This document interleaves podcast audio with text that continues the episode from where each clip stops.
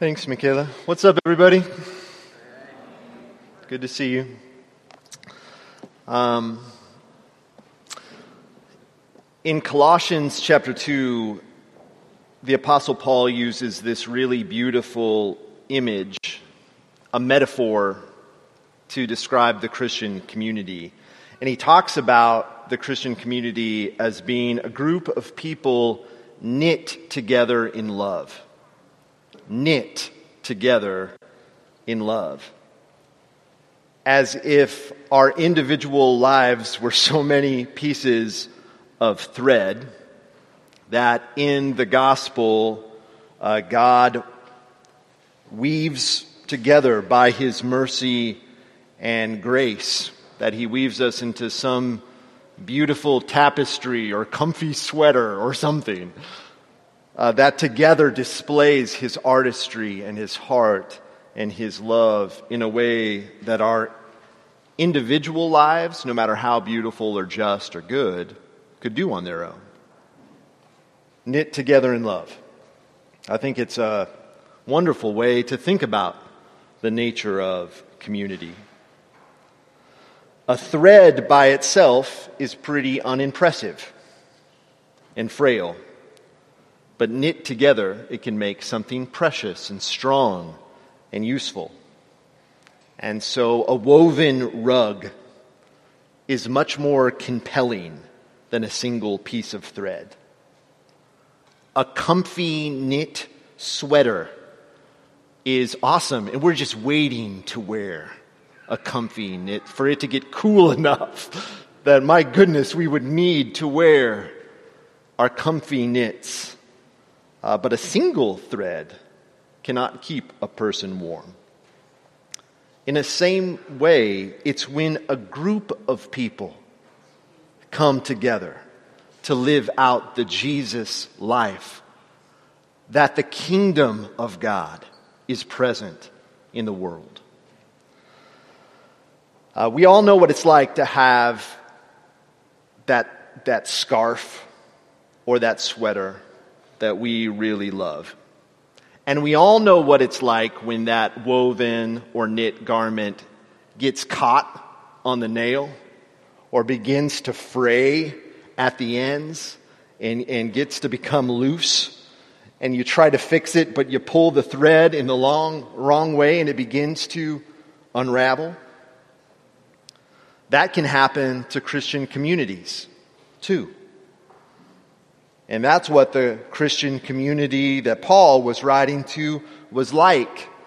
It used to be this group of Jews and Gentiles whose lives were knit together in love, tightly knit together, but now they find themselves fraying at the ends.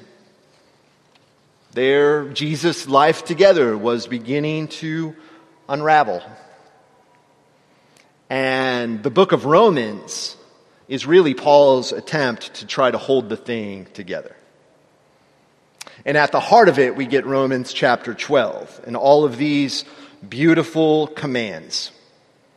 Here, Paul, at his most practical, reminding this divided community that they need one another and what the together life in God is like and what the together life in God requires, both as they relate to one another on the inside and as they relate to a, a growing host, hostility in the outside world. And it's a really beautiful description of love. You heard it. It's the kind of passage where you read it and you think, man, if we could just get this down, we would be cooking with gas. Um, we're going to, I hope you like it because we're going to spend four months here. Um, and there's a couple reasons why I think it's worthy of that amount of time in this portion of Scripture. Uh, one is, like Michaela said, in the next few weeks, we're going to launch our small groups, which is the primary vehicle at Grace for doing life together. It's where the together life gets lived here. And so this is a significant time for us to remind ourselves of the importance of Christian community and its purpose in our life and in our mission. But secondly, I think that we are experiencing a, our community fraying at the ends. We feel, I feel like our church has been caught on a couple nails. One being the past two election cycles. And uh, we have very conservative people in our church. And we have very progressive people in our church. And over the last few years, because of everything going on in the world, it's just honestly been harder for people to get along and to like one another. Add a pandemic into that, and you don't necessarily have the conditions for a thriving community. I mean, you go through a, think about this, you go through a season of online church, followed by a summer where, if we're all honest, we all phone it in for a while as it relates to church attendance. And then we come back to a mask mandate, and we look around, and there's people we haven't seen for a while. We don't know who's in or who's out, or what happened to who or what. And it just feels like we're picking up the pieces of our broken community. And our once tight knit church feels fragile, like it might be fraying at the ends. Well, we're called to be a community that's knit together in love. And lucky for us, God is a great artist. And my prayer is that he uses Romans chapter 12 as his needle or his loom that will slowly bind our lives back together in love. So that's where we're going to be. I'm going to pray, and then we're going to jump in. Let me pray for us. Gracious Heavenly Father, thank you so much for Romans chapter 12. And uh, I pray that our hearts would be open to receive this instruction and that over uh, the coming months you would use it to bind us together in love, to reconcile relationships, to, to, that we would come out feeling strong and united in fellowship, knowing what it means to serve one another, to forgive one another to forbear with one another, to weep with one another, to rejoice with one another by your Spirit. And that ultimately, every week, we'd be drawn back to you, Lord, to see how you've loved us in these ways, because you've done that perfectly. And so be with us by your Spirit this morning. We give you praise and thanks in Christ's name. Amen. I want to do two things. I want to give you the background to the, the, to the book of Romans because I think it's going to make this chapter pop for us when we hear about it. And then I'm going to go through the whole thing slowly. No, I'm going to go through, through the whole thing quickly, verse by verse, just to give us an overview of where we're going and with a word of application. And I'm going to try to do it quickly. Are you ready? Let's rock and roll. So when you get to Romans 12, man, we've got coffee cups with this stuff on it. I appeal to you, therefore, brothers and sisters, by the mercy of God, to present your bodies as a living sacrifice. What I want to argue is that these words, though we often think of them as individuals, this, this is an individual call for us to offer our individual life to God, to, to worship Him wholeheartedly. That's a great way to read this. I just don't think that's how Paul intended it. And so, what I want to argue is that these words were written together to bind um, a broken community back into fellowship in love. That there was a community of house churches in Rome in deep conflict for one another. And the danger here is that they would remain separated.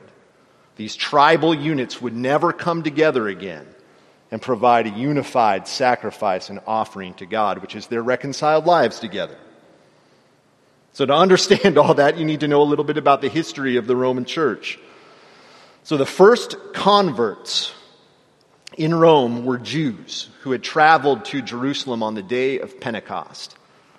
And there, the Holy Spirit fell, and Peter, Peter preached a banger of a sermon. It was fire. So much so that 3,000 people came to faith. And those 3,000 people who have traveled there from all over the Greek and Roman world went back to their cities. And that included these people from Rome. And there, these Jewish converts started these little house churches, these of a, this Jesus movement that they were now a part of. And these little house churches would have been a mixture of Jews and Gentiles. But the Jews would, because of their knowledge of the scriptures, uh, because they were the first ones to be converted, they would have they would have taken the lead both in planting these churches and they would have been the leadership in the church, which meant that these churches took on a Jewish flavor, which means that Gentiles who were attending those churches would have been expected to be Torah observant. They would have been expected to, to practice kosher, to keep the Sabbath. Uh, but something happened in 49 AD, so about 20 years after these churches got started, that really upset the balance of power within these little communities.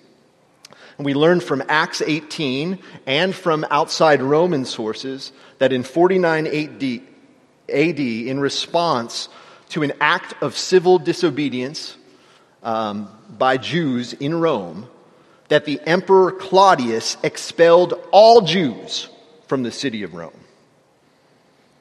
So the Jews at this time, again, were the leaders within these church communities. They were the ones with the cultural power.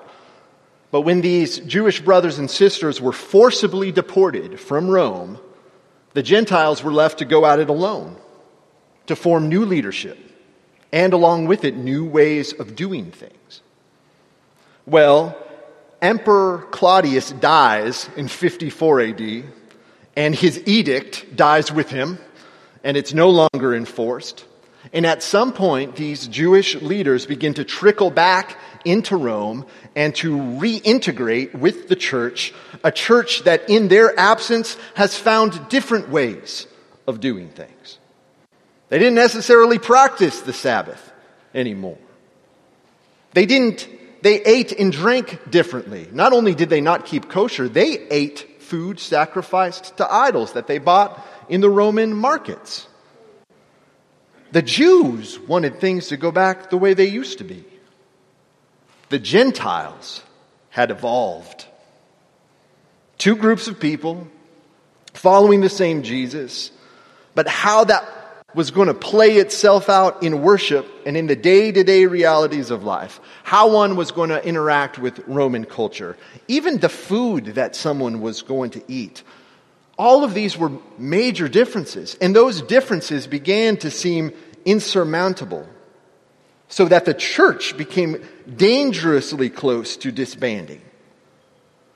They started to form these little tribal units. And so if you read the last chapter of Romans, what you get is all of these greetings to different house churches. And what you notice is that all of the Jews are together.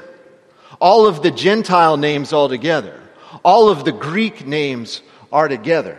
They've segregated themselves out based on their preferences culturally. But how, if they remained separate, could the church in Rome display the manifold wisdom of God and God's ability to reconcile peoples and to bring people together and just the power of the gospel to create a community of love. And so Paul writes the book of Romans. And from beginning to end, it's about binding these different groups of people together. That's the background. Now, with that there, I want to read through the text verse by verse. If you have it open, that might be helpful. And we'll see if that background makes this text pop. Are you ready? Let's go through it. Romans 12, verse 1. I appeal to you. So notice the pastoral call. This is a strong appeal. Therefore, that's the first word in Greek. So, in light of everything I've said before, Paul is saying, Brothers and sisters, by the mercies of God. So J.B. Phillips translates this with eyes awake to the mercies of God. And, and Paul is really summarizing the last 11 chapters when he says this in the book of Romans. It's all been about God's mercy. Whatever has happened to you, Jews and Gentiles, there's one word for it mercy. Eyes awake to the mercy of God. And then it says, present your bodies as a living sacrifice. And here we normally read this as offering our individual bodies to God. But notice the grammar. It's not offer your bodies as living sacrifices to God. It's offer your bodies, plural, as one single living sacrifice to God. More likely, what Paul is saying is hey, Greek and Roman churches, offer these individual house churches, these tribal factions that has formed with God's reconciling love come together again so that your community can be one single living sacrifice to God. And then he says that it would be holy and acceptable to him, which is your spiritual worship. In other words, that the sacrifice that pleases God is the reconciliation of peoples. The sacrifice of God that He loves is when you take your individual lives or your individual tribal units and you bring them under His lordship. You reconcile together and form a single, unified, corporate expression of His love. That's what pleases God. And isn't that what Jesus says? He says, if you you come to the altar to offer a sacrifice, and you know you have one brother or sister who you have something against, leave your gift. Go and be reconciled. Then come and offer your gift. Because, it, because it's the reconciliation that's the fragrant offering to the Lord. It's amazing. And I understand that as a parent. You know, my kids get me gifts all the time, and they can, they can be on their best behavior individually. And if they're not getting along with one another, my heart is heavy.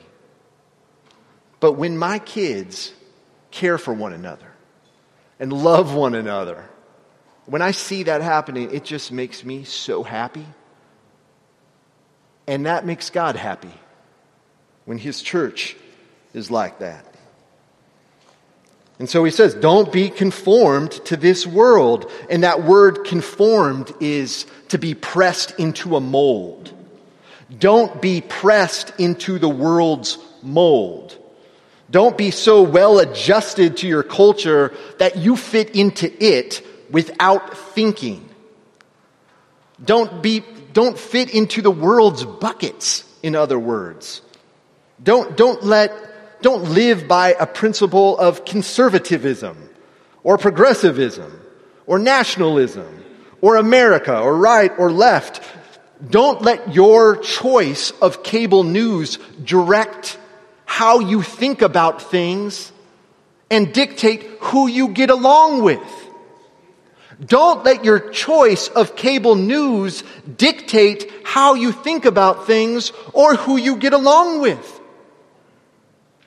Rather, be transformed by the renewal of your mind in the gospel so that by testing, y'all may discern what the will of God is.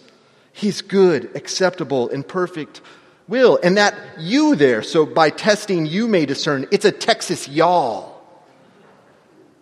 It's y'all together living life together, you're, you're testing out that this is true, and you come and you realize, oh, this is God's will for us to come together. You test it and you find that it's true. That we're called to be a family not built around blood and soil or political ideology or tribalism or even our ethnic identity, but a community that is, that is committed simply to doing the Lord's will together. It's what Jesus said was the basis of his family. You remember?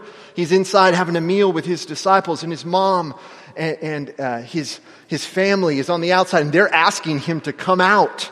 And he says, No, my family is right here because my family are the ones, my brothers and sisters are the ones who do the will of God, who by testing together discern what God's will is.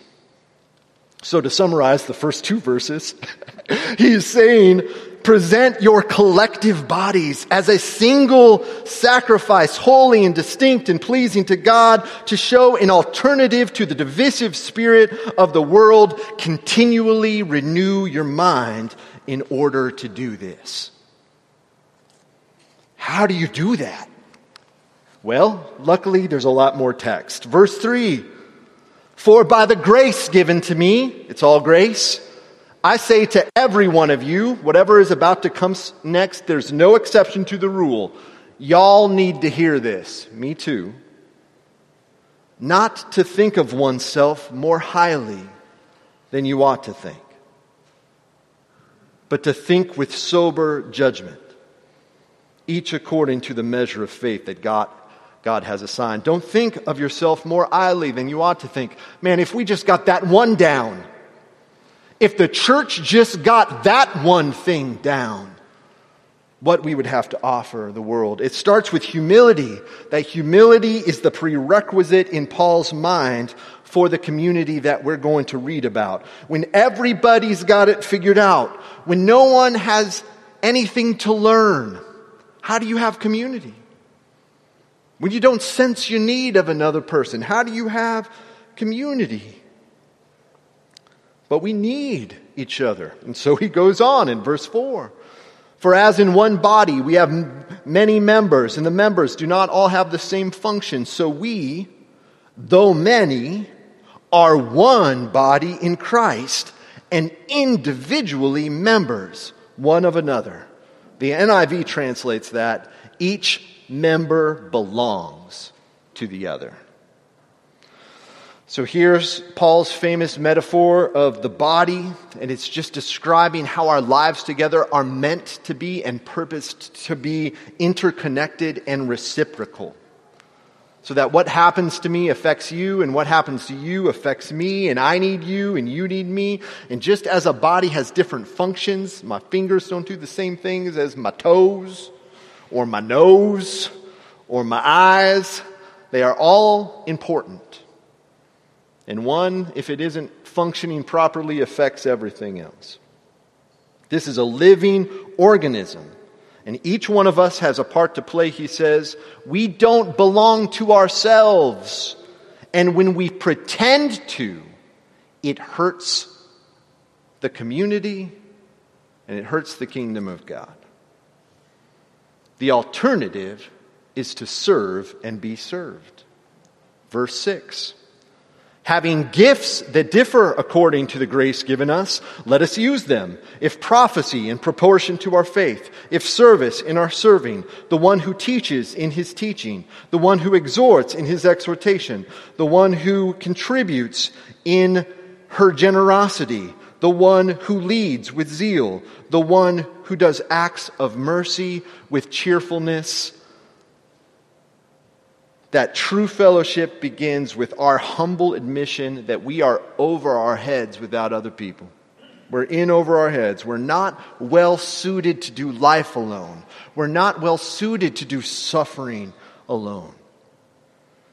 And we need all the parts of the, the body to do its work. We need one another. I was on the phone with Carla this week, and we were just brokenhearted over what was going on in Afghanistan, and we were praying for one another. We were talking about it, and she just said, I just needed to hear your voice. And I said, Carla, I just needed to hear your voice. Sometimes we just need to hear the voice of another Christian, and it makes all the difference in the world. We need one another. But it's not just about serving one another, it's the way that we're called to treat one another. And so that starts in verse 9. And he says, Let love be genuine. And that word genuine is just without hypocrisy. Love can't be a show. You got to love one another from the heart. He says, abhor what is evil, hold fast to what is good. We have to be committed to, to being ruthlessly committed to, to ridding our lives and our community of that which does not please the Lord. It says, love one another with familial affection. That we just can't be talking about cultivating this sense of family. We need to try to live it out. He says, honor one another above yourselves.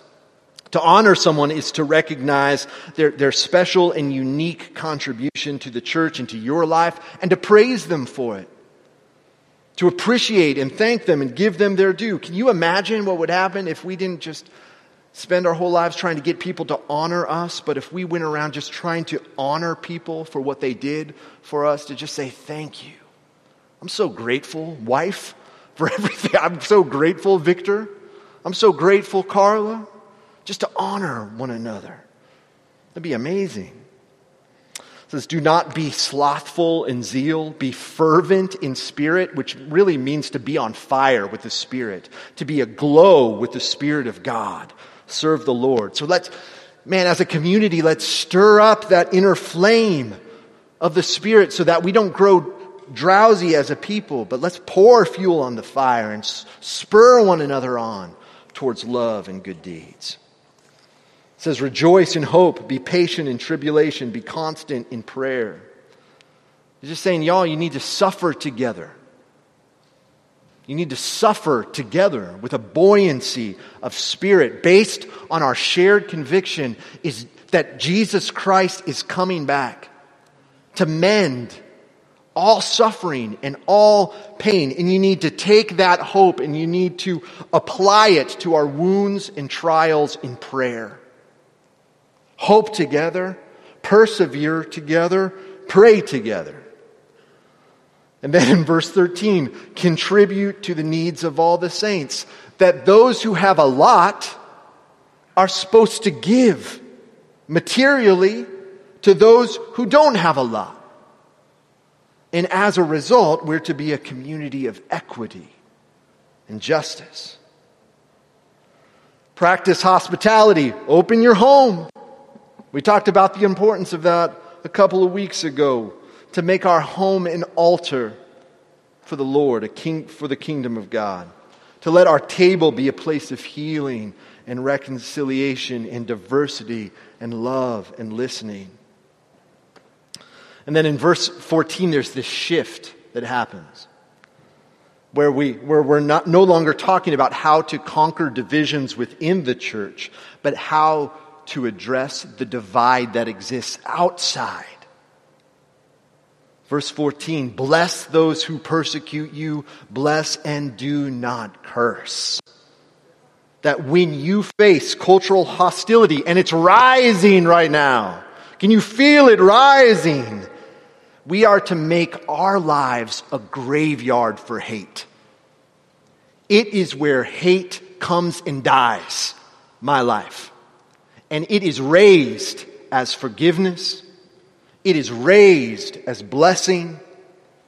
That's the call upon my life. Not to argue with pre made cultural talking points that make us look like caricatures of what we are, but to be crucified in public, to be okay being wrong, or to be right and to be thought of as wrong, because blessing is the more important thing It says, Rejoice with those who rejoice and weep with those who weep. Now, this is something that we're supposed to do inside of our community, but notice that this is in the portion that's calling us, that's directing us on how we interact with folks on the outside. That we, if, there, if someone's mad, we want to understand why it is. We want to be able to put ourselves in our enemy's shoe. How much more beautiful and challenging is this to think about how it's directing us on how we interact with those who aren't like us and don't believe the same things that we believe. And then it just says, live in harmony with one another, banish tension and dissonance in the name of Jesus. All that stuff that keeps us from living in peace with our friends and with our enemies. We, and, and we can't let that happen without the next line, which says, Do not be haughty or proud, but associate with the lowly.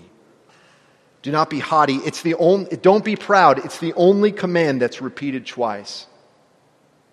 Because humility is such a prerequisite for community and without it, there's no chance. It says, never be wise in your own sight. Don't make moral and social decisions all by yourself. Let us be a community of wisdom and discernment that processes life together, not on our own, or not just us in the internet. We shouldn't make decisions on our own, but we should give thought to do what is honorable in the sight of all. Verse 18, if possible, so far as it depends on you, live peaceably with all. As far as it depends on you, because reconciliation is a two way street, but we are called to live at peace with everyone, to be quick to repent, to apologize, to have the hard conversation, to patch up the relationship. Verse 19, beloved, Never avenge yourself, but leave it to the wrath of God. For it is written, Vengeance is mine, I will repay, says the Lord. To the contrary, love your enemies, feed them, clothe them, give them what they need, bless their socks off, surprise them with how you just keep giving and blessing them. Outdo them in love. And then it summarizes it all in that last verse do not be overcome by evil, but overcome evil with good. I just feel like when you finish this portion of Scripture, we should stand up and just applaud. Because it's so beautiful and compelling. So, as we close, and I am closing, um, this is a beautiful and compelling vision of community, but it is not in any way idealistic. It is earthy and it is honest. I want you to consider what the text assumes. If you, if you look at the 25 or so commands there, this is what they assume. They assume that there will be tension in our community. It assumes that there's interpersonal conflict. It assumes that you feel like you don't need anybody. It assumes that you're wrestling deeply with prideful and an independent spirit. And that when you get hurt, you want to hurt that person back bad.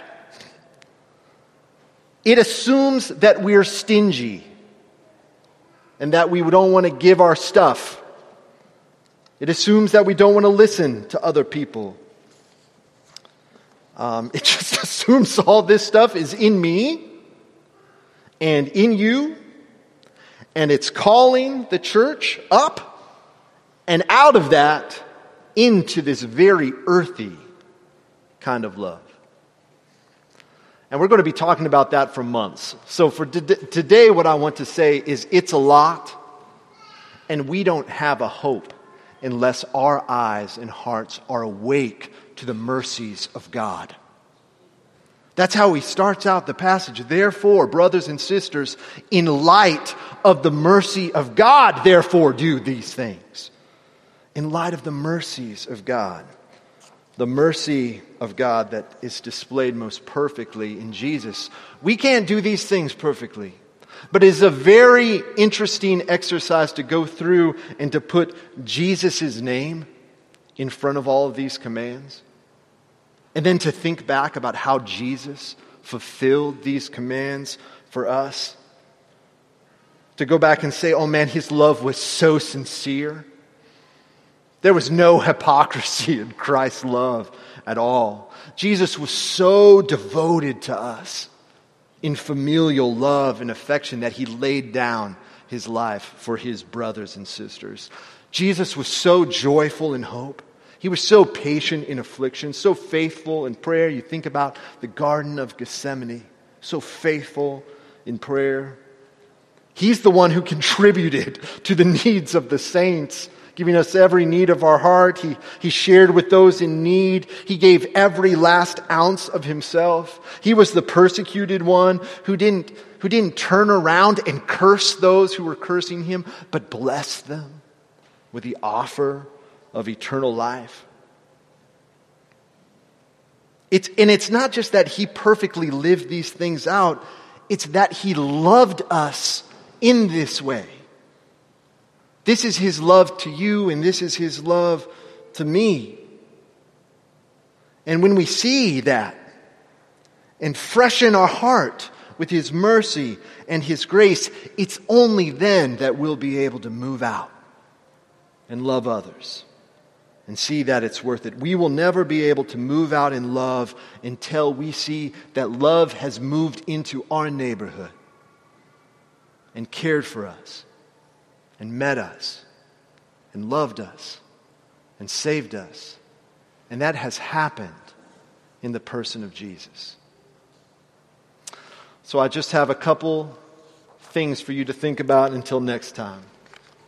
The first piece of application is memorize verses 9 through 21. There's not that much there. It's a wonderful thing to bring to mind and have soaking and shaping your imagination. For those who take me up on the offer, we're just going to be reading this text every week. And for those who memorize it, I would love to have some of you do the scripture reading from memory. So reach out to me if you take me up on it. As you memorize it, meditate on this list in all the ways that God has loved you in these ways. To do that is a profound exercise. Then I just have two other things for you to think about. I want you to think about one relationship that is frayed at the ends. It can be inside the church, it can be out. What is one relationship that's frayed that in this season you can prayerfully work on?